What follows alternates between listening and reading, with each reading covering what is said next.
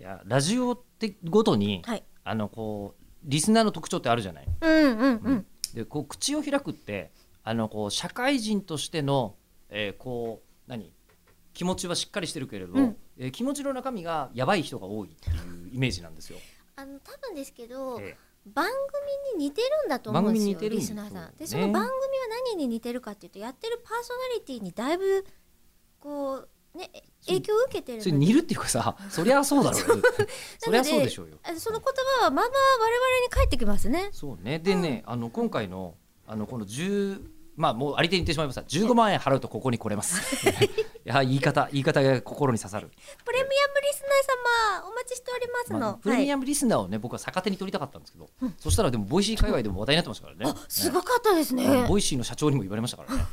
そりゃそうすでごいしこょとうよ考え。ますねってでもいいでしょっつってやれやれるシステムになってますもんね、つってうんうんえーそしたらこれは横浜市のえーラジオネームくりくりゆうさん、はい。はい、18歳にびっくりした人おお、ね18歳の子がですよ、うんえーボイシープレミアムリスナーの活用法驚くとともになるほどなぁと簡単の声が出ました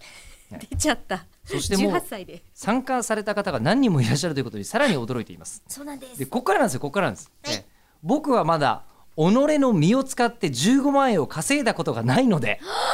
今すぐには参加できませんがあ堅実そして正しい、うん社会勉強として15万円稼ぐということがどれだけ大変なことかを体感体験しいつか参加させていただきたいなと夢見ておりますうわ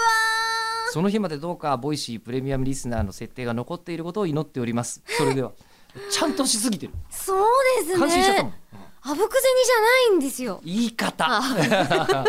来てくれてる方 も一生懸命そう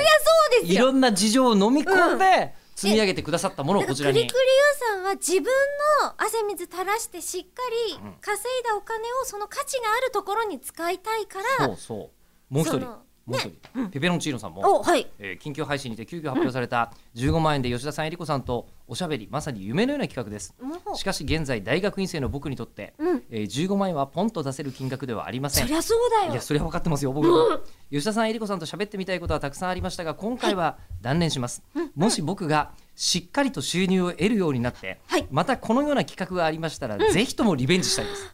ほんと素晴らしい素晴らしいみんな、でもねここでキャねッシングとかしないっていうところが本当にありがたいやあのごめんなさいごめんなさいじゃあ審査がありますじゃあ当番 組えキャッシングとかダメ今後も本当無理だけは無理絶は対ダしメないで本当に、ええええもうあのなんですかもうねちょっとした部屋借りるぐらいの資産状況でチェックしますよ、できないできないけどもあの 気持ちとしてはそれぐキらャッいシングとかマジで受け付けませんからね絶対ダメですはいそこも絶対ダメですんで、はいそこだけあの今後ともあのよろしくお願いいたします守ってください